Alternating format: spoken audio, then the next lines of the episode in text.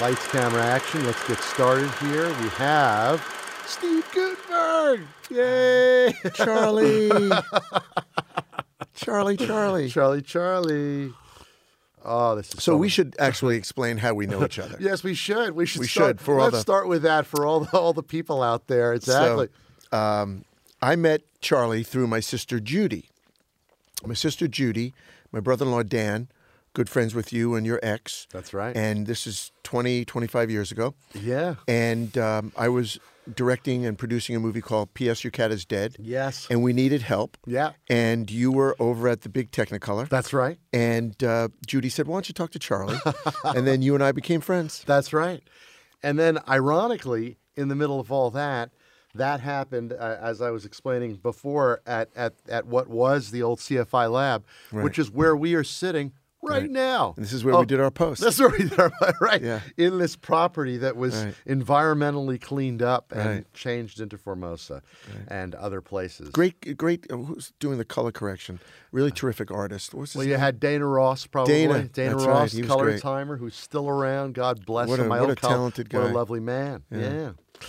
Um, so now uh, I want to dive in because I know I have like some fair, somewhat intimate knowledge of, of, of early life, but uh, I don't have like all of the the the the the the background of you ramping to the point where you decide to become an actor. You're growing up. You're born in Brooklyn. You're raised in Queens. You moved to Massapequa. Give me give me that early snapshot of of the the stages in your life that led to led you to become or want to be an actor. really lucky. Um, I think you know so much is skill um, and professionalism uh, and talent, but I do believe that God comes into it. Uh, and I was very, very lucky to be born into a wonderful family, mother and father who were hardworking um, and had great work ethic and values and a great value system. So uh, we came from uh, Borough Park, Brooklyn, about 49th and 10th. It's where my parents were born and grew up and met. Um, and I was born in Maimonides, which was the old Israel Zion. Um, I grew up uh, for a few years in Brooklyn. Then my parents moved to Queens, to Flushing, uh, uh, Franklin Avenue, which I recently visited a few years ago, which is great. Um, and then um, my dad used to watch me play in the backyard of the apartment house in a in an area called the Snake Pit, where everybody from the apartment house would throw all their kids in this concrete, sort of half baked playground. You know, it wasn't like the days of today where everything is cushy and you know every swing set is protected. This was real swing sets. If you didn't look, you got banged in the teeth and your teeth are out. Oh God. So so, you know, metal slides with no cushion to fall on. Love it. Um, then my dad said, "You know, "We got to move out of here." We moved to Massapequa, actually North Massapequa, Plain Edge, uh, which spawned uh, Marvin Hamlisch and uh, Timmy Van Patten, uh, Jerry Seinfeld, Jerry Alec Baldwin, and his family, his his brothers. Um, But you, none of you guys collided in your paths growing up, right? no, not yet. I really No. do hope one day to do a Massapequa movie where all the Massapequa guys get in and, and Do a movie together. do a movie together. It'd be great. Uh, and I had a terrific childhood there, very healthy childhood. Uh, the days before cell phones, before there were weirdos roaming the neighborhood where you could actually leave your house and your mother goes, come back in four hours. And you come back when the sun's going down. Uh, playing Ringolevio and hide and go seek and, you know, going to the baseball field only a block and a half away. Um, my mother yelling, come, come, come home for dinner. Um, you know, like that commercial, Anthony, you know, for uh, a Prince Yeah, spaghetti sauce. Prince Spaghetti, yeah. the kids yeah. running through the Kids- streets. Exactly. It's And Prince that would- Spaghetti Day. Prince Spaghetti Day. So Wednesday. so uh, I had a great way to to grow up. Yeah. Great great values. So one of my parents' great friends from Brooklyn was a man named Michael Bell, who was an actor and became very very successful doing voiceovers. Um, and he became wealthy. So he would come to our house with a Cadillac and a beautiful girlfriend and lots of money. And uh, people would say, "What do you want to do when you grow up, Stephen?" I said, "What does he do?" They said, "He." They say he's an actor. I go, well, "That's what I want to do." uh, and that's really how it started. Uh, so when I was 12 years old, I joined a wonderful theater group in Long Island. In the town of Oyster Bay is where I grew up, uh, where Massapequa is, and it's the South Shore. And in the North Shore, the town of Oyster Bay goes from the South Shore of Long Island to the North Shore of Long Island, and it's a wonderful, wonderful town. Uh, Billy Joel comes from Hicksville, which is in the town of Oyster Bay.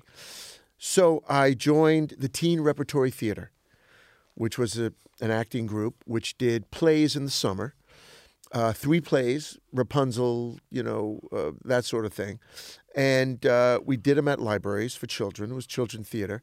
And a wonderful acting teacher, my first acting teacher, Marilyn Rosen, who herself was a great dancer and a great actress. And she took this ragtag group of 12 people that you had to audition for this position, which was actually competitive to get in. I got in, and uh, there were four girls, four guys, and we did plays. And I loved it. I loved the discipline of learning your lines. I love the discipline of being there on time. I love the discipline of changing into your wardrobe, putting on your own makeup. I learned makeup. I learned wardrobe. I learned how to present yourself. Uh, I learned everything from mirror ex- exercises to me- memorization and memorization, memorizing passages from Shakespeare or Moliere or Arthur Miller, um, uh, or John, you know, you know, the old stuff, you know. Um, so all great, all classic great all plays. classic great plays, Exactly. you know. Yeah. Um, Yeah. uh, Golden Boy, you know, I, I had to learn passages from Golden Boy. So we uh, we did that summer, and I loved it, and uh, I was hooked. And as my grandmother said, "You got the acting bug," and I did. Um, and then my father, when I was fourteen, um, I was a terrible student in mathematics, and in New York City, in New York, they have something called the Regents exam. So at the end of the school year, in uh, uh, eighth, ninth, tenth grade, uh, no, ninth, tenth, and eleventh, twelfth grade, you have to take this Regents exam. If you don't pass the Regents exam, you actually get left back in that particular subject, um, and it was a serious exam. Now I had a, like a sixty-five average going in to my algebra class, and uh, Mr. Goldberg was my teacher, and my father said to me, "You got to pass this Regents exam. You can't." fail because I was just a screw off. My next door neighbor, Kippy Cohn, had a motorbike. So uh, my eighth, eighth, uh, my eighth period class was algebra. I couldn't wait to get out of there to go ride his motorbike in the in the woods. So my father said, "What do you really want?" And I said, "I want a trip to California. I want to go m- visit Michael Bell in his mansion, and go out there and see what it's like." You know, California in those days were bushy, bushy blonde hairdo with the surfboard, people walking with no s- shoes in the street. It really was that way in the, in 1970. Right. So um, it was 1970 or 1972, and my father said, "I'll send you out there," and it was expensive to send somebody to California. If you get hundred on your regents, that's like saying right now. You and me, Charlie, are going to practice basketball for a month and join the Warriors. Yeah. Exactly. I mean, that- exactly. that's the chances Yeah. of me getting a hundred. yeah, we're going to be Olympic athletes. We're going to be Olympic Yeah, athletes. Yeah, exactly. Right. Yeah. That- the chances are about that of me and you doing that. So uh, I I got this book called the Barron's Regents book, and it gave all the past exams from the algebra regents. And I and the and the regents was in I guess April, um, and I studied started studying in October. And I sat down every night at my parents' kitchen table with my Barron's Regents book and the exams. And it was literally like if I had to learn Mandarin in one day. I mean, that's how adept I was at algebra. But every night, I sat down disciplined for two or three hours a night. And I took these past exams. And I did it every day, seven days a week, every day till the exam. Now, I just wanted to pass the exam. I really knew that there was no chance I was going to get 100. I just wanted to pass because I didn't want to take algebra again. It's pretty, it's pretty embarrassing. Uh, So I just wanted a 65. I love it. So I studied and studied, studied. The ta- day came for my test, and I, I didn't even tell my parents I was taking the test because I just didn't want them to get, get on me about you got to pass this test. and I think my parents forgot about that sort of little deal, which I sort of forgot about it to an extent. But I just wanted to pass. Took the exam, and uh, a few days later, Mr. Goldberg, who said to everybody, whoever gets a hundred on the algebra regents gets to fly in my plane. He had a, I think it was a Piper one engine plane, single engine plane, or Cherokee. And he kept it at the Fairfield, I forgot what it was called, Fairfield Private Air. Know, someone having a private plane was unbelievable. Of course. He had a private plane. So I took the exam right next to Kippy, and I was just praying to get a 65. And I remember there were kids like Ray Masiello and Warner. I forgot Warner's la- uh, last name. They were the 99 students. They were the, they had perfect scores in Mr. Goldberg's class. I sat in the back with Kippy, sending notes to each other. Hey, what time are we going to ride the mini bike? Oh, hopefully I could get gas from my father. You know, that's all I did in, in algebra. So I took the exam and I just and I came home and uh, I was just hoping to pass. So I remember uh, I went in that day to class when he was going to announce, you know, who got what. And I was just praying I got a 65. And Mr. Goldberg said, Well, I have three classes, because, you know, teachers have many classes. He says, I have three algebra classes. And out of those 90 students, one person got 100 and Werner was, you know, he was from German parents. You know, they are so disciplined in their study, and they were just he was just standing there waiting for the hundred. And there's Ray Masiello just waiting for the hundred. And I'm sitting there with Kippy Cohen going, I hope we got a 65. I mean, I hope I, because I want to ride that motorbike, man, that mini bike, because I knew my father would just destroy me, my, you know, if I didn't pass. So he looked around and he said, "That person's in this class." So uh, you know, I, I couldn't. These guys were puffed up like you know, like like roosters. And he said, "And the 65 goes to Mr. Guttenberg." Back there. Now I'm passing a note back to Kippy Code going, hope we can ride the mini bike. And I looked up, and every head in the classroom looked at me and went, What? Because I was just a dummy. And Mr. Goldberg said, Congratulations, Mr. Guttenberg. You've got a free ride in the plane. I couldn't believe it. I couldn't believe it. And all of a sudden, it was the first time I ever saw what fame does. Every head in the classroom turned toward me and was amazed and awed, and my presence was given room. And we took the last class and whatever that last class was. And at the end, I got up and Mr. Goldberg said, come over and you know, wanted to give me a, give, take my phone number down because he wanted to make plans to give me my ride in the plane. And as I walked out, all the guys gave me such props and such respect. And all the girls were thinking I was good looking and everybody was shaking my hand and patting me on the I never got any of that adulation ever in my life. I was invisible every day of my life in, in school. I was not an athlete. I was not a star student. I was not very handsome. I was invisible. And all of a sudden, not only was I visible, but throughout the day, people were coming up to me, batting me on the. Well, I got home that day and I waited till my father got home. I remember we had an above ground pool and I was standing on the edge of the pool vacuuming. And I remember Jaws was out around then. And I was so afraid that a shark was going to come out and eat me from the above ground swimming pool. Of course, yeah. So my dad was home and I said, Dad, Dad, I got to oh. talk to you. So I threw, I put down the, the vacuum and I ran out and I said, Mom, Dad, you got to sit down. And they said, What? I go, I got a 100 on the Regents. And they said, No, you didn't. I said, I did. I did. And you have to send me to California. And my father said, This, come on, you didn't get it. And Mr. Goldberg called that night and, uh, and that was a big deal. So I actually flew out to California, my first plane ride, and it was like I was, I- it was like being uh, in a private plane to me. You know, I, mean, I actually took that flight with Mr. Goldberg, which was a lot of fun. Just me and him in a little plane.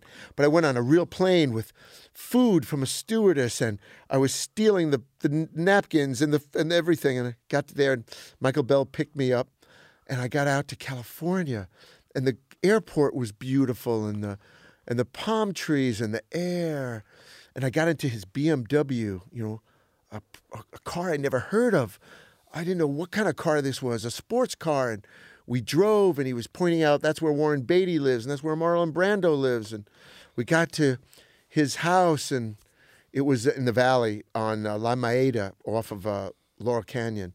And he had a, sh- in a he had an aquarium with a live shrimp in it. Talk about exotic.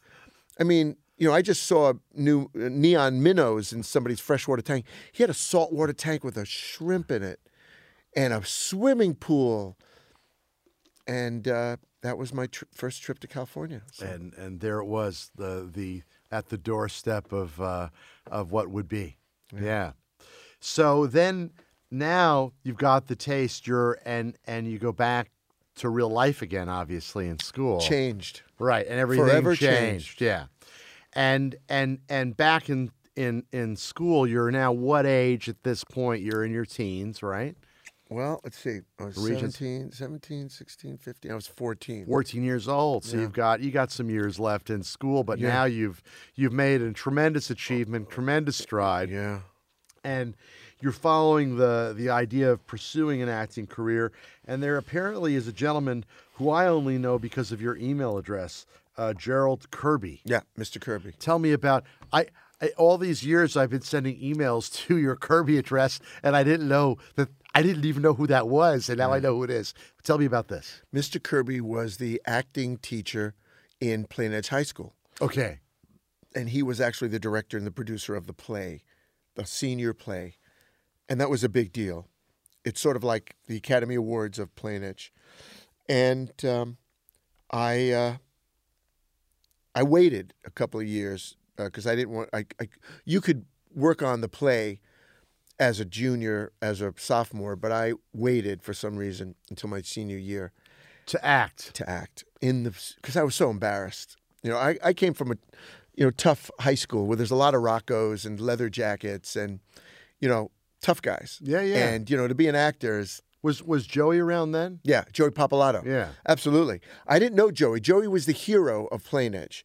Um, Joey was guy who was drafted by the Yankees, really good looking, owned the pizza shop in town, which is like owning you know Nobu. Yeah. and uh, it really was, you know. Yeah, yeah. And uh, and my sister and and my sister was friends with him, and his sister, you know, was one of the most beautiful women in the world. She worked at the pizza shop. Um, and Joey's about five years older than me, mm-hmm. so I would always see Joey. I was afraid to talk to him. Um, and later on, my sister Susan introduced us, and we became best friends. Of course, yeah. Uh, and then I, I met Mr. Kirby in the hallway, and I said to him, you know, I, I was in the teen repertory theater, and he said, oh, I, I know all about it, and he said, why don't you, why didn't you ever work on the play? And I, you know, I was too shy, and he said, well, why don't you go out for the play? And I said, I don't know. He says, go out for the play. So the auditions, you know, all the beautiful girls in school were there, and I was so afraid, you know, to make a peep. I don't want anyone to look at me. Being invisible was great because you didn't have to do anything. There were no consequences. No, all my friends were the smart kids, but more nerdy. You know, I had one really cool friend, Russell Remendino, who lived around the block from me and befriended me. And he was sports star and good looking, and he was my only really cool friend. All my other friends, Epstein and Don Puller and Bob Cantor, and you know, they were all you know basically you know the Jewish smart kids who really aren't getting any of the pretty girls or hitting any of the baseballs. You know, my friend Epstein actually was on the football team. You know, he's just no neck, and you know, I don't think he played very much. But um, Did you play any high school athletics? I played all kinds of uh, stuff in leagues. I was in the basketball league and stuff like that, Did but I play, never did you played. play on- baseball or any, yeah, but I never played any teams. No team sports. No. okay. I was always afraid that I would get my. Oh, wait a minute! What the heck am I saying? I was on the soccer team. I was going to say, yeah. Wait a minute! I Yeah. was an athlete. Hold on. Uh, and uh, uh, I was third string soccer goalie, Okay. and um, uh, Goalie. goalie, Interesting. and Kurt was first string. There was another guy who was second string, and I'll never forget. They put me in every time they put me in for a game when we were up like hundred goals. The, the the the soccer coach, Mister Licht, Mister Licht, I think, who was actually I know since grade school, said to me, "If they score on you, Guttenberg, I will hang your ass from that flagpole." And later on in my life, you'll see. I've been told I'm going to have my ass hung from a lot of flagpoles, but um, actually they did score on me, and I think he did try to hoist me up that flagpole. Um, but I did join. You did join. I Okay, was. on- I made a. I made the school soccer uh, league uh, team, and I did travel with them. So. Um, That was part of the that was part of the part of the journey included a little bit of athletics. Yeah. Yeah. And then so now But my dad actually, interesting story. Yeah. My dad in 10th grade Mm-hmm. had a gym in the basement of our house. My dad's in really great No, shape. No, your father's in tremendous shape and he would lifts weights and all of that, yeah, right? Like you. Really. Lift gate, Got the U.S. Army. Ranger, New York City policeman, really strong guy and tough guy. And I started working out with him. And all of a sudden, in 12th grade, my muscles started to grow. Yeah. and I started walking through the, the, the you know, it's all Italian. It's Massapequa is matzah pizza, all Jews and Italians. Right, right. And all of a sudden, I got a chest and arms and legs and thighs, and I started being respected by the Roccos. Right. Because I had some muscles. Right. You know, in high school, the currency is muscles. That's your currency. So um, I got a little more. Uh, You got a little bit more cred on that. A little yeah. more, Yeah. And then so now now uh, you you get through your your school years there and and then you you exit out uh, to to California, but you there there's a brief stop in Albany at SUNY. What what I don't I never really and we never talked about that, so I don't know much about what your years were there. You went to SUNY for a bit and then decided to move out to California while you were an undergraduate at SUNY. How did that work out, and when how did that transition work? Actually, the opposite. The opposite. I got accepted to Albany State SUNY, Mm-hmm. uh, and um, I was going to go up there. But I Okay. said to my dad and my mom, So you graduated high school, three Yeah. days right? after graduating high school, but a month before, I said, Can I go out to California again? I want to try to be a movie star. So my parents said, That's a lot of money. And, you know, I go, Just send me out there for two weeks. I'll use my own money. I had my bar mitzvah money. And uh, they said, Okay, you can go out to live with Michael for two weeks. But after two weeks, you have to come home and go to school and Go uh, to I forgot- college. Go to college. I forgot what they call that, where you go up uh, orientation. Right. You have to go up for you know two days of orientation. You come back home. They put you in a dormitory for two days and come back home. So your or, orientation was like July, and then end of August you start school. Right on. So I went out to California, and Michael uh, picked me up again, and I drove back to. This time he was living on Mulholland Drive, Oh, so there, right across the street from Ernest Borgnine Oh yeah. and right down the block from Warren Beatty, and right back around the block from the compound where Jack Nicholson and and uh, Marlon Brando lived. Right. I mean, you could, I could ride my bike there. Right. So I got out there, and uh, Michael said, "What do you want to do?" I go, "I want to become a movie star." He goes, "All right, if you want to be a movie star, you got to hustle somehow." So I he said, "How long do you have out here?" I go, "I got two weeks." He goes, two weeks to become a movie star." I go, "I can do it." So uh, he gave me his Pacer, a little car, and he said, "Here's the addresses of all the studios: Warner's, MGM, UA, uh, you know, Twentieth.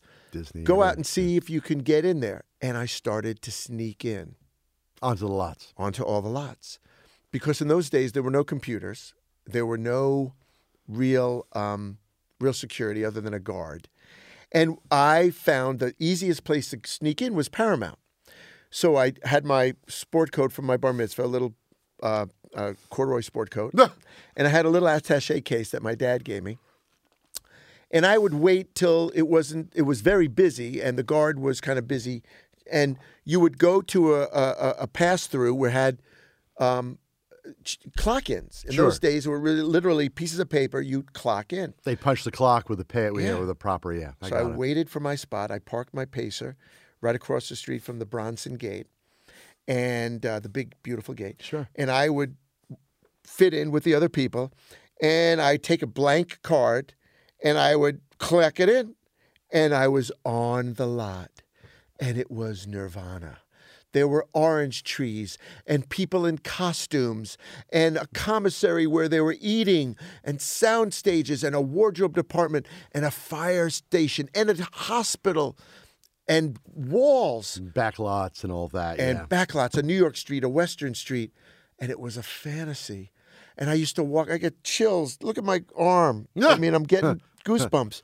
And it was, I'm in. And I started walking around, and I stayed there from seven in the morning till eleven at night. And I would come home every night, geared up. And I would walk around and I would look and I would sneak into all the executive offices and I would look at their desks and I would I would see you know uh, Michael Eisner's desk and all the vice presidents, Larry Mark's desk and all the vice and I would that little beautiful area um, where the green is and all the executive offices are around it. And my dad's an electrical engineer and I would always make radios and things like that. And the Lucille Ball makeup building was empty. And I said, hmm, I could put an office in there. So I went to the prop department one night about five o'clock and I said, and Bing Crosby Productions was there. And I took one of, he was the first guy to invent the golf cart, using it as a, uh, you know, on, on, the, on, on the lot on the lot motive.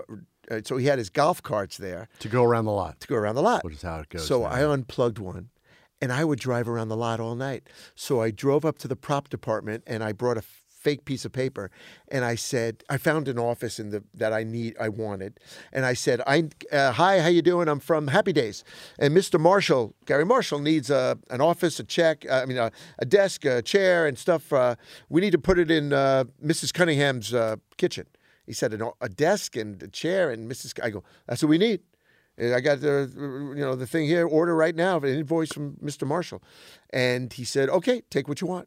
So I took loaded it onto my thing. I drove up to the. I lugged up these desk and chair and a little mini couch. I mean, uh, you know, and I made myself an office. And I went to the the stage next door, and I spliced a phone you know, they have these phones all over the stage, and I spliced the phone and I took it and I brought the wire all the way up to my office, which was on the third floor, and I was able to figure out a way to tape it, you know, so I could reach down and pick it up, and I made myself a phone, and I started making phone calls and calling. I, you know, on Thursday in Variety, no, you know, people don't really. It's a great thing to remember. Thursday came out television. I don't know if you remember. Friday came out film. So you could literally, I used to go to Nickodell's, which was next to Paramount, and I would buy my Hollywood Reporter and my my Variety, and I would look at all the shows on Thursday came out television, and I would look at all the shows where they're casting, and on Friday all the movies, and they had phone numbers for the casting numbers, and I would be in my office Call. and I would make phone calls. And Michael Bell was uh, involved with an agency called the um, Edgar Small and, and Paul Woodville had an agency. Uh, and they said to me, We're not going to represent you, but if you ever get a deal, we'll represent you. So I used to say, Hi, this is uh, Edgar Small from the uh, ABC agency. I've got a great young man who's a, I used to describe myself as a young brunette who would be perfect for this role. Have any roles? And and all these casting directors would say, Yeah, we have a role for blah blah blah. And I would go down to their offices, sneak in, and sit there and sign myself in and say I'm with the ABC agency and get auditions. And I would do it all over the Paramount lot. And Hoyt Bowers was one of the greatest uh, casting directors of all time. He did all the shows. And I used to sneak into his office and try to get auditions. Uh, and then I got uh, TV commercials and made a lot of money. And I was going to my office every day with my sport coat and Completely unauthorized. completely. And at night, I was looking through all the ca- all the casting offices. But you were getting roles while you were doing this. I was. But I found myself at the end of that year extremely lonely. And I found myself despising the culture of show business. And I had a few lousy experiences. And uh, I had an agent, and I told Arnold Rifkin this the other day. Nicole David and Arnold Rifkin, who later became the heads of William Morris, um, had an agency that I was able to get part of, get inside, and they actually started representing me. But I decided to quit show business. I hated it. What year are we now? Uh, 80s, 70s? this is uh, 77. yeah, oh, so it's early. This is the beginning. It's the Uh, beginning. Uh, June of 676 to June of 77. okay. So I walked into Arnold's office and I said, I, I'm quitting and I'm going back to school. He said, Why? You're doing so well. You got a pilot, you got a movie. I did a movie called The Chicken Chronicles. But I still have a problem with the culture in our business. Um, you know, Bruce Willis did a, a very funny bit one time. He said, Let me tell you about show business. There's lying, there's cheating, there's adultery, there's there's murder, there's rape, there's people being taken advantage of left and right, there's stealing, and there are also some bad parts involved. now, you know, we live in a, you know, a, a society, you know, that has all kinds of value systems. But, you know, show business has a different value system. And I had a real problem with it. So I quit and I went back to school. And that was my first Foray. foray into show business. I went back to school. And, Where? uh, Albany State. So you did go to Albany State. I did. So I went back to Albany State. And how long did you stay there? Well, I stayed there for about six months. I was going to say. So I'm having a great time in school. Yeah. I'm doing okay, but I am partying my ass off, and I had my youth back. The thing I lost when I was here for my first year in California in, in show business was I had no youth. Right, because you were going to be a freshman in college, and instead of going through that experience of being independent from home and going away and being with people your age and going to school, you were throwing yourself into the world of show business that started right out of high school. I had no f- real friends. Yeah, you came straight out. Yeah, and uh, it, it, I I had no youth of for that year. So when I went to Albany State, I had a great time. Parties, suite mates, you know, guys. You know, guys have a car. We all drive to Moe's Deli, and it's Yeah. really a lot of fun. Yeah. So- undergraduate school. It's great. I had a it was a party one night, you know, a, a beer party in, in our suite. We had three rooms in a suite. And um, there was uh, a guy goes, there was a phone call. And we had one phone. The guy goes, Gutenberg, you know, Gutenberg, you know, my name was changed by then, uh, by this agent, Edgar Small. He goes, Gutenberg sounds terrible. It sounds Gutenberg sounds better. So wait a second. Gutenberg is the proper way Well, when we came, my family came over from, from Germany? from, from Austria. From Austria. Okay. Gutenberg was a pronunciation, one T. But when we Ellis Island, it became two T's, and whoever was when okay. it came to Bro- they called it Gutenberg. Okay. So right. that's how it was, you know, it's pronounced. And then this guy said Gutenberg much better. So um, I'm drunk off my ass at this party. party, and my suite mate goes, "Hey, there's some guy from California on the phone." I go, "California?" He goes, "Yeah, Arnold wants to talk to you." Get on the phone, and he says to me, "Steve, this is Arnold Rifkin. I got an audition for you." I go, "Arnold, I don't want to be an actor. I don't want to be any part of Hollywood. I don't want to. I just don't want to be in Hollywood anymore. It's not for me." He said, "Well, just." This guy named Frank Schaffner, who directed all these great movies. I go, Arnold, no, thank you, goodbye. Boom. Next day, I'm stoned again, drunk, and I'm in a friend of mine's uh, uh, suite uh, uh, college room, and I'm playing with the door with my feet. The door closes, and there's a poster of Patton, directed by Franklin Schaffner. I go, I know that name. And I'm pretty sure I heard it. There you go. a friend of mine, he was a cinephile. He goes, "That's one of the greatest directors. Did Planet of the Apes, Papillon." So I went, "Oh my God!" So I call Arnold and I said, I- "I'd like to audition for this." So uh, they sent a limo actually up for to uh, uh, Albany State for me, and Frank Schaffner saw this movie I did called The Chicken Chronicles with Phil Silvers, which is a teen movie produced by Walter Shenson, who actually uh, produced Help and Hard Day's Night. So a, a legitimate guy, legitimate guy. So I went down there and um, I walked in, and Mervyn Nelson was the casting director, and he said, "Look, you you know you can't be pretty in this audition. You've got to be great. Uh, you know it's Laurence Olivier, James Mason, Gregory Peck, Uta Hagen. So I did my audition, and I got the part. Boys of Brazil. I went back to school, and they called and said you got the part. And then I had to call my parents and say, I'm going to leave school, but I'm going to come back. I'm going to leave school. I'm going to go do this movie. My first international flight. My mother and father took me to the airport. My mother brought salami, and, and Greg Peck was on the flight. My mother gave salami to Greg Peck. And Marty Richards, who won the Oscar for, oh, recent, a few years ago, won the Oscar for, I forgot the movie, uh, Best Picture. They were all getting, and these were fancy guys. And we, Yeah. and, you know, I was flying first class. So I got on this plane. I went to Lisbon, Portugal. I never dealt with jet lag before. You know, I slept for two days. I didn't know what was wrong with me. And uh, I did Boys from Brazil. So um, I um, I got a call to come back and do a show called Billy Liar, and uh, based on the movie John Rich was producing, and um, man, I gotta look her up because she's such, a sweet lady. Um, And that's how that was the hookup on this. and that was the hookup, yeah. Um, and uh, I- Jane Rosenthal. Jane Rosenthal. So, Janie, who I was very friendly with, um, I met her, and Jane, such a nice lady.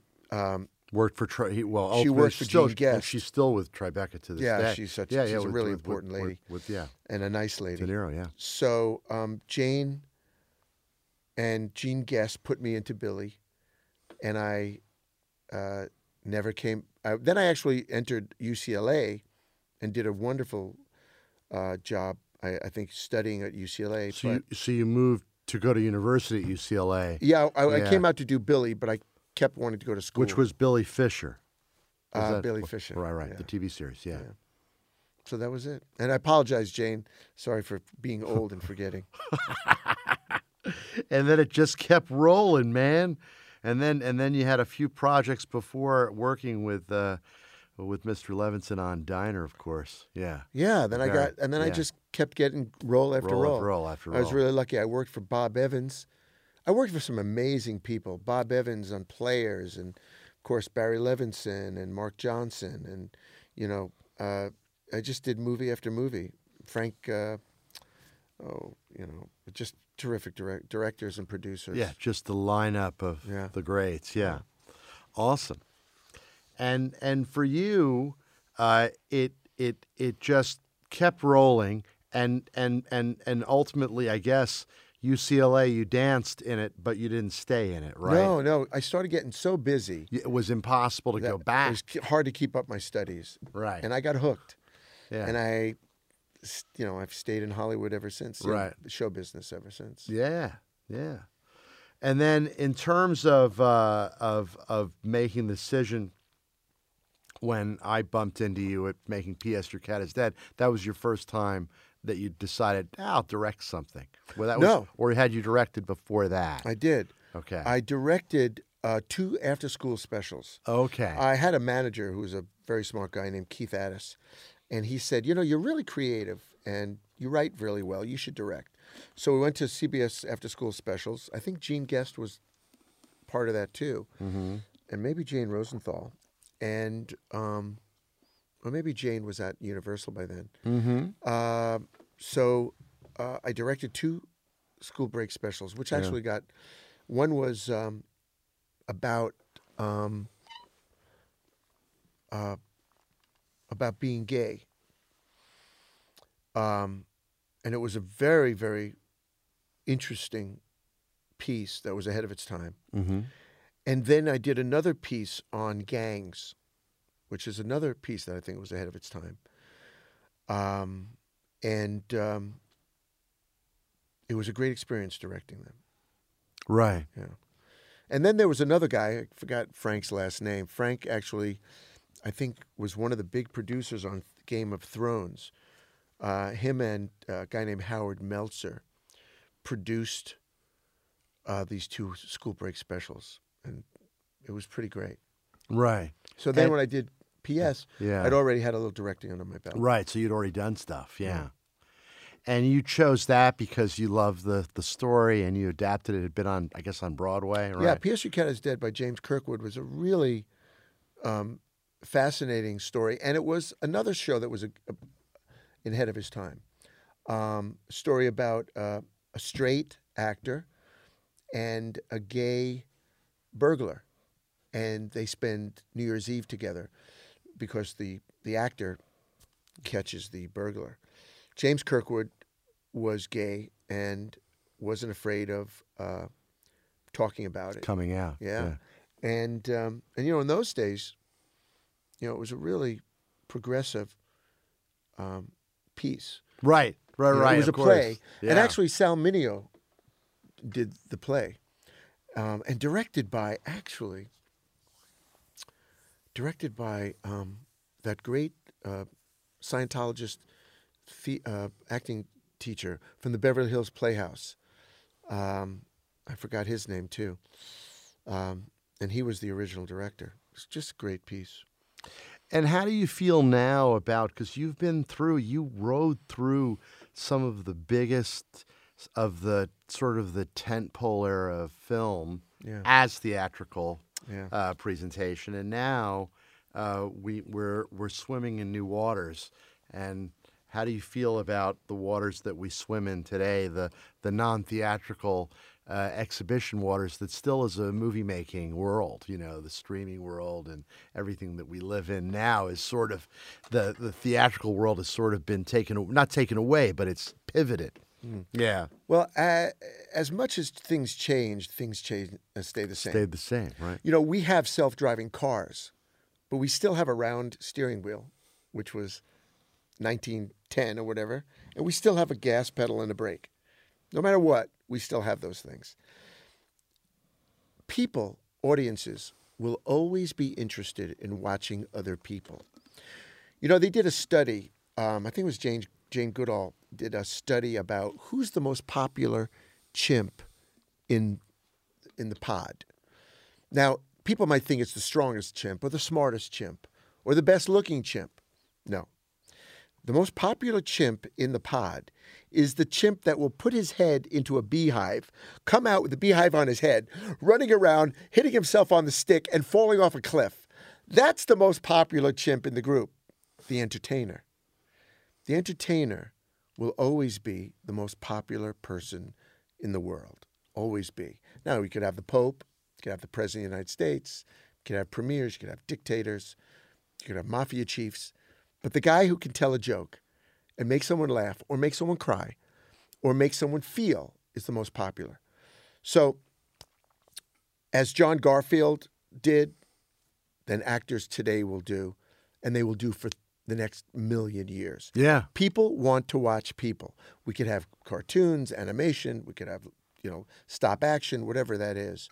So, years ago, when Edison did it, it was light on a sheet. And it made you scared, but it was actually just light on a thin sheet. That's all it is. It's not real. So people want that, and people want to take that leap. So years ago, it was only a big screen and a television set. And now we have other places to show our wares. And whether it's a, phone on your wri- a, screen on your wrist, or in your hand, or on an iPod, or in a computer, or on a screen at home, there'll always be a desire to watch other people. And I think it's great. And everyone else thinks it's great. Now, we have purists. Yes, I am a member of the Academy. And you know, it's not called movies, you know. It's called the Academy of Motion Picture Arts and Sciences. It's not called Best Movie. It's not called Best Film. It's called Best Picture. That's what it is. It's a moving picture. That's what no, you get. No, no matter what. No matter what, that's what it is. So it's a picture. Now, we have to have some sort of boundaries to this because if I show a film on my phone, can that get an Academy on my- on my wristwatch? Can that get an Academy Award? You see, when you go to a theater, you can't eat fish. Although my grandmother used to go to the movies and eat baked salmon in the movies. And, and then her seat in the theater. Yeah, and everybody would go, "Who's eating fish?" You can't go to the movies in your underwear. You can't iron. You can't diaper the baby. You can't walk away for a few minutes and then come back. Basically, you have to sit in your seat. You have to be an adult. You have to have good manners, and you have to be polite because there's a theater full of people. It's a social experience. Exactly. Now, there's a, there is a difference. So I know that there's an argument now about Netflix or Hulu and can they be up for Best Picture? I don't know. That's to be decided. That to be debated. You know, uh, because because the experience. well, the experience of going to a theater and keeping your pants on as opposed to taking your pants off and sitting and watching Hulu. No, there has to be some dignity. You know, when you go to the theater in New York, Broadway or or Minneapolis or Los Angeles, Wherever. anywhere the theater, you can't go in your underwear. You got to, you know, you got to Got to wear be an clothes. adult. Yeah. So yes, things have changed, um, but there's still a camera, and it captures people, and that is forever and terrific. I think what's great is there's all there's more places for people and actors and artists and directors and grips and and photographers and cinematographers and wardrobe people to work. More work is better. We need more work. You know, there's some crazy More content being made. there's only 3% of all the actors work, make a living. Can you imagine? Not Out of 200,000 actors, you know, what, four, 6,000 people get, make a living? It's unbelievable. Imagine around the world. So I do believe there's something else that I'd like to bring up. Our society has thrown our value system away integrity, character, discipline. They were all thrown away when that book came out, How to Win Friends and Influence People. Now, years ago, how you won friends and, and influence people was by being a good person. So, this book came out, which is a huge bestseller and still is, that says, I know how you can make people like you. Charlie has a pen in his shirt. If you come in and you want to sell Charlie these cups, say, Oh, Mr. Hertzfeld, I love your pen. It's a great pen. Uh, that's a great pen. And Charlie, you will go, Ooh, I like this guy. He likes my pen. I'm going to sell you, I'm going to buy some of your cups. So they taught you, as opposed to character, integrity, discipline, thoughtfulness, kindness, those, those qualities don't matter anymore. What matters is making the sale. Oh, I noticed your daughter plays soccer. I brought this soccer ball because I just want making people like you by bullshitting them. And that's what started a whole different society. Now, we are in that society of selling and learning how to twist things and how to make things work to get the sale. Well, it kind of raises another question that I'm that you've led to that I love the topic of, which is the idea of stardom, marquee value, name, right? Mm. The marquee, or as it was, the marquee was the movie theater marquee. Steve Guttenberg on a marquee Yeah. on one of your big films that consumed the public's attention Yeah. was a, a, a star building process, right? Now, what is what is the the new the new world of building a star Yeah. comes through social media. It comes through Instagram, Facebook, uh, uh, YouTube, whatever. You know, people having followers, but it's more the Wild West. Like, like I, I can I can go out there and uh, even even this podcast will be will ultimately get broadcast on YouTube. It'll be available, you know, in all different kinds of ways. Sure. Listen, watch. Um, so there are different channels to get content out, but when you think about it, where is when you talk about integrity, where there in in the movie business, especially in the era that you've inhabited, um, there was uh, a bar that was set that you couldn't pass through un, un, unless you you you were able to engage in the process with all of the tools that were needed to w- one made a movie mm-hmm. with on a, on a on a set with film rolling and lights and dollies mm. and all of the barriers to filmmaking. Mm. And now I'm not saying that just because you have an iPhone you're a director or a, or a digital camera, but the barrier to call yourself a movie maker mm. has changed. Yeah. Right. So, and and that's both great, and then also, uh, uh, uh, it, it is after all a, a craft and an art form, and and you took it seriously because you went at it with the idea that growing up you loved the theater, you loved acting, you loved the process. Of course, you know it. It the the driving force has many components, but discipline is a big part of it and and getting to that place right so it's it's not um, uh, the the idea of of of growing stardom or or creating uh, the attraction of of what that once meant has also changed Yeah.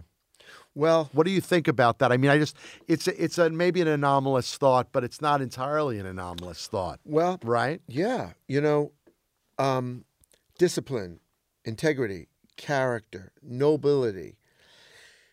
Those um, those qualities used to be in guys like Greg Peck, And you when you worked on Boys of Brazil, per- Olivier, per- perfect example. Mason. I mean, here you are, right? Getting a chance as a young man to work with the greats, right? This was a moment, this was a turning point moment in your life, I'm sure, that to have that opportunity to be in the presence of these guys who had passed through that barrier and you were being given an opportunity to join them on the journey. And it Right. appeared they lived their life like that. I remember James Mason talking to me and being so sweet. He had terrible psoriasis on his hands. And he would bring lunch. His wife Pamela would bring lunch for him. And he would share his lunch with me. And we would talk. Um, Greg Peck would invite me over. And he seemed like the same guy in To Kill a Mockingbird. Um, Laurence Olivier s- seemed to have great qualities what happened with society is we've lost the respect for those qualities. And it doesn't matter. Years ago, you would look at John Wayne and you would think he's he's noble, he's brave, he's courageous, and that's what you instilled in that character. But you didn't get to be one of those guys without, there were barriers to get there, no? Well, there were barriers to get there, but it was how you held yourself. You know, um, Charlton Heston actually was one of the guys who really was important in the civil rights movement. People don't know that. He started AFI. He cared about our craft. He cared about people. Um, Greg Peck or any of these guys, you know, Olivier or, you know, Ronald Colman, they really had genuine lives.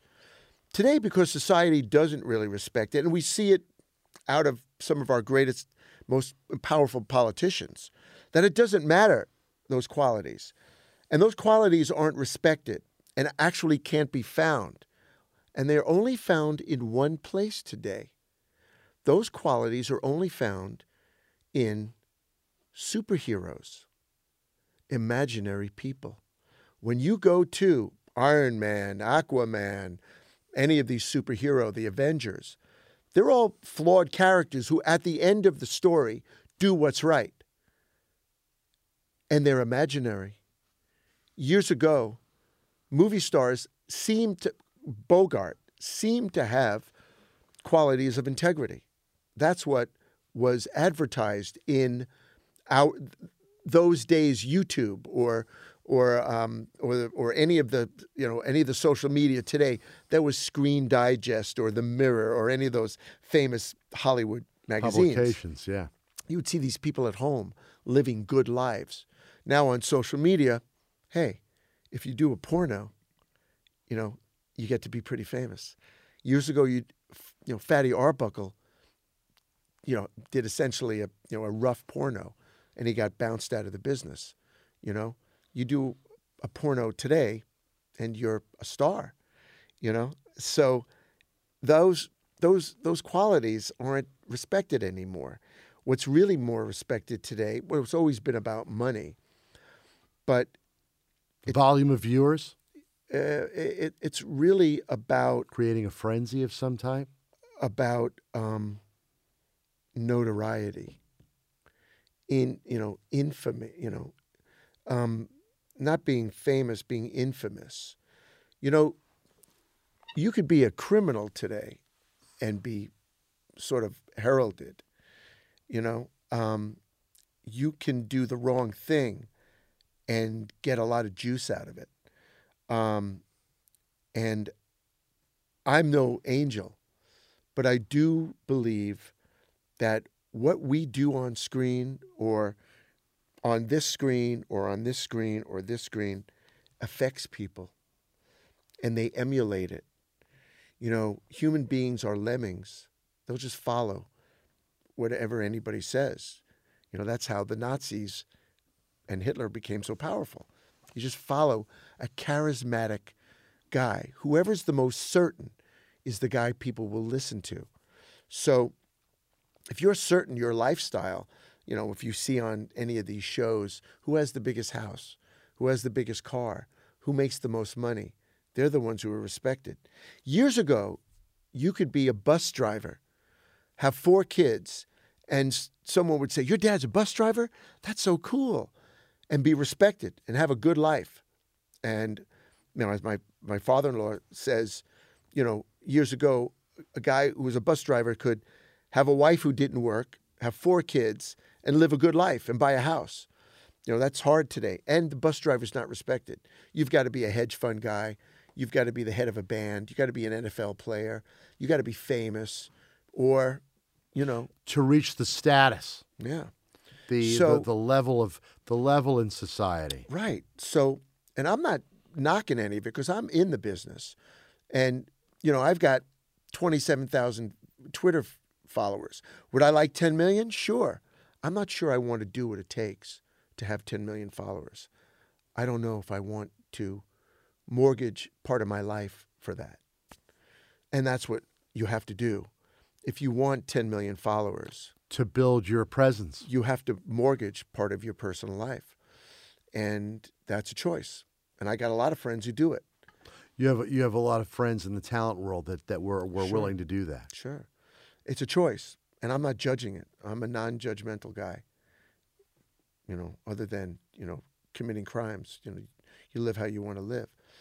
But there's a choice. And if you make that choice, you'll have tons of followers. Now, the illusion is if you have 10 million followers, they'll also go to the theater or watch you on on some sort of streaming service. We don't really know. You know, we really don't know the the true numbers from streaming streaming services. We really don't. You know, when I made uh, Police Academy, first one, 1984, we really don't know how many people went to the theater. Now, the theaters Reported. reported, and you know, you couldn't deny that it was a big hit. Might have made double, but we don't really know. So when people say that things this is a hit on streaming, we don't really know. Um, we don't really know how accurate the Nielsen box is.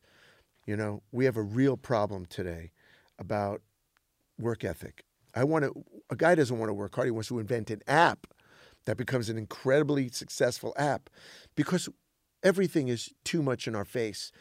You know, billionaires from who's a 27 year old billionaire from Silicon Valley. because we admire that. Yeah. You know, one of the Jenners, you know, and I worked with Bruce, you know, Caitlyn. Um, and I remember when I would see him and he had nine kids, you know. Uh, but one of their kids is supposedly a billionaire, you know, from makeup and all this sort of stuff. And every girl in the world wants to be a billionaire. Well, I'm not judgmental in that sense, and I don't want to be. And I don't want to pretend that I know what the rules should be. But how about being a good person? You know, you could be very successful working for Con Ed, you know, and coming home at five o'clock and having a nice family and one car and going on one vacation a year and being really happy. You don't have to have the biggest house in the world. You don't, you know, in our society, I know in New York and LA, everything is about how big is this house? What does he drive? And I go, I, I recently I'm on the phone with a friend of mine, and he said, he's talking about a guy, and I go, oh yeah, uh, how's he doing? He goes, how's he doing? Have you seen his house? And I'm thinking, can I say the F word? I said, are you fucking kidding me? You should. I want you to say the F word. Thank Are you. you, fucking kidding me? Are you me? fucking kidding me? Thank you. That's Please how- say that. Thank you, thank you. Then we'll get, I'll, I'll be seen more, right? Um, but are you fucking kidding me? That's how you're. Ju- uh, that's how you're presenting this guy. That's how this guy's a success to me. Have you seen his fucking house? Are you kidding me? What the fuck has happened to you, man? I mean, you know, I, that happens to me every day. I said, "How's he doing? How's he doing? Have you? You know, he, he belongs to the to Bel Air. That's how you fucking define a guy. He belongs to Bel Air. Give me a fucking break.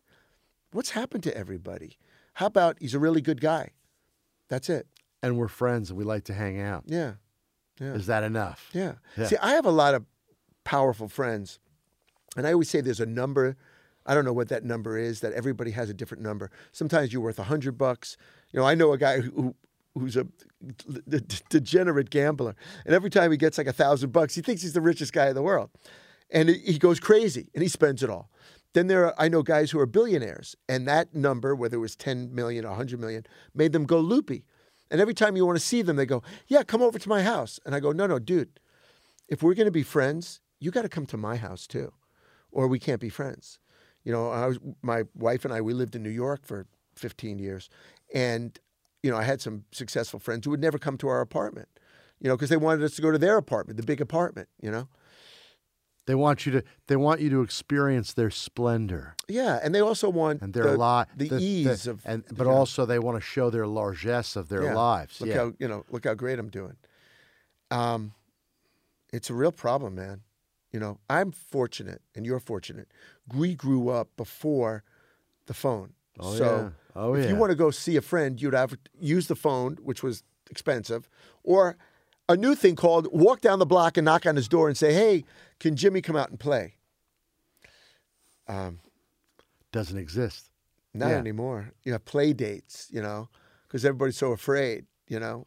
Uh, Well, I also think and it, the, the turnoff aspect is interesting because I've tried to make myself more conscious recently of if I'm at a dinner doing this, yeah, it's like or that, it's respectful. right? But but there is uh, when I'm with my 21 year old son or 24 year old daughter, yeah, that that you know I see them. They're they're talking while their their thumbs are moving at a thousand miles an hour. Yeah, yeah. Although I do believe that that they they too long for finding a way, you know, to Oh, to, to connect, right? Still humans. Yeah, yeah, yeah, yeah, yeah, yeah. Exactly. You know, uh, years ago, you go into a meeting and a guy would have a meeting with you. Then came the computer, where while he was in the meeting, he would be kind of like looking at the computer and seeing if anything came through. Now you go to a meeting with people and they put their phone up in a little stand and they're talking to you and they're looking at their thing. And you never know when they're and you never know when it's going to flash and they're going to Yeah. lose their head. Yeah, Yeah, same thing. it's fucking insane. Yeah, yeah, yeah. They're, we can't. They can't be present. And you know, listen, nothing's going to stop it. So hopefully, you know, now people have these little games where they put their phones in the middle of the dining table, and whoever grabs their phone first to check it pays for the meal. I mean, that's what you it's, it's come to. It's just, you know, yeah, no, no, no, no, no, no. It is nutty. It it's is nutty. nutty. And I, I don't want to be an old fogey because, you know, I'm as progressive as as you know any leftist guy around. I want equality, and I want, you know, I want us to not see gender anymore, and I don't want anybody to see sexual preference and color or religion. And I'm a Jew. I'm not white. I'm not a white guy. I'm a Jew. And guess what? You know, there's been an 84% increase in hate crimes in New York City, and it's against Jews. And guess what? Go to London, and they don't like the Jews. Go to Paris, they don't like the Jews. Go to plenty of places in our country, they don't like the Jews. So I'm not coming from a white guy point of view. I'm not white. I'm tan, and you know I also have a thing about being Jewish. No one really understands. You know, we're we're we're the biggest effing mi- minority in this country, and aside from the Native Americans who completely got fucked, you know what happened to them? I mean, what happened to them? Well, you know, they're they're not going to be dangerous, but fuck, man, what happened to them? And what about the Jews? I mean, we're persecuted beyond belief. You know, you know, there's tons of anti-Semitism around. So I get off on this little thing, but you know, I was telling my wife I'm going to start wearing a yarmulke because I want people to know I'm Jewish and to stop being afraid of the Jews because I don't know where this anti-Semitism has raised its head. Well, you really can certainly, bad, but- like you can in Williamsburg, you can walk around here in L.A. on Fairfax and parts of uh, North Hollywood or Burbank, where you see plenty of Hasids and people Yeah. that show their wares. Yeah. Um, But go to the middle of the yeah, country. Yeah. or go to London, go to go to you know anywhere in the in the in Europe, Jews aren't that popular. They're just not. Yeah, yeah. Well, and that, that's a whole other factor that we have that we that we. we Meanwhile, we- the Jews started show business really effectively, from the schmata business. You know the, what I love the story about the Jews. Um, they were making movies in New York, and Edison found out that you know Warner's and all these guys. They you know these Jews, Cohen and all these guys. Goldwyn. where Goldwyn were using his, you know, they were stealing his patents, and they had to pay, you know, a, a, a, monies on that, and they didn't want to pay the monies, so they all ran out to California to get away from paying the patents and using the cameras out there, which I thought was really cool. It's hilarious. Actually, I think it was, I think Edison had. Um, my father-in-law actually showed me a building where Edison in Buffalo had his first uh, screening room, which was Huh. kind of cool. Yeah. Interesting. Yeah. Yeah, because I know the one in West Orange, of course, in New Jersey, Right. the Edison. Edison's one of the, uh, and I think the Great Train Robbery was shot. Uh, D.W. Griffith was shot in the South Mountain Reservation in New Jersey, of all things. I there's like that. there's like weird history on cool. the East Coast from old stuff. cool. But yeah, you know, I mean, uh, uh, uh, it's it's it, to me the I, I I like the dialogue at this point about about the barrier for entry and storytelling and uh, and and focusing on on on there being uh, a, a, a little bit of uh, an idea that you can't necessarily, and really it, it is the case, you can't be making a, a large movie as an untrained individual, you know, but there's got to be, there's a process we all go through to, to, to gain those, uh, tho- those, those chops. It's just that the, the world has, has expanded our, our, our opportunities to deliver and uh, and to, to create, as you refer to it, this uh, idea of popularity rather than uh, uh, than than the craft, I guess, in a sense, Well, right? listen, years Yeah. ago, there were some really good-looking actors that didn't have to have much talent, just be good-looking. Right. You know, I mean, I think Troy Donahue was a good actor, but he was so good-looking. You know, um, and today, um, talent isn't as respected as uh, your followers, um, how you look, and Right. you know, and actually, you know, having any kind of real stage experience or stage training or real theatrical training Right. That's what I'm thinking. as Yeah. important as just being, you know, being there. So what's next, man, for you? What's Oh. on? What's uh, what's what's coming up? I know you did the the the the stuff with with uh, HBO, and then you did a series in Florida. And what's coming up next for you? Well, I, I just got done. uh, I, I was in Europe uh, working on a film called uh, Big City Dreams. A really interesting director. Um, played a gangster. And uh, coming up uh, in July with um, uh, Wally Shawn, um, I'm going to do uh, Woody Allen's next movie, his summer project. And uh, Oh, nice. that's what I got coming up. And Christoph Waltz is in it too. Kim Basinger, Wally Shawn, me, and a, a host of other really great actors. Oh, wonderful. So you're going to be in the summer project with what he says. Mm. Yeah. Wonderful. Yeah. Yeah, because you did uh, the play as well. I did Relatively Speaking. Yeah, because John John talked about that.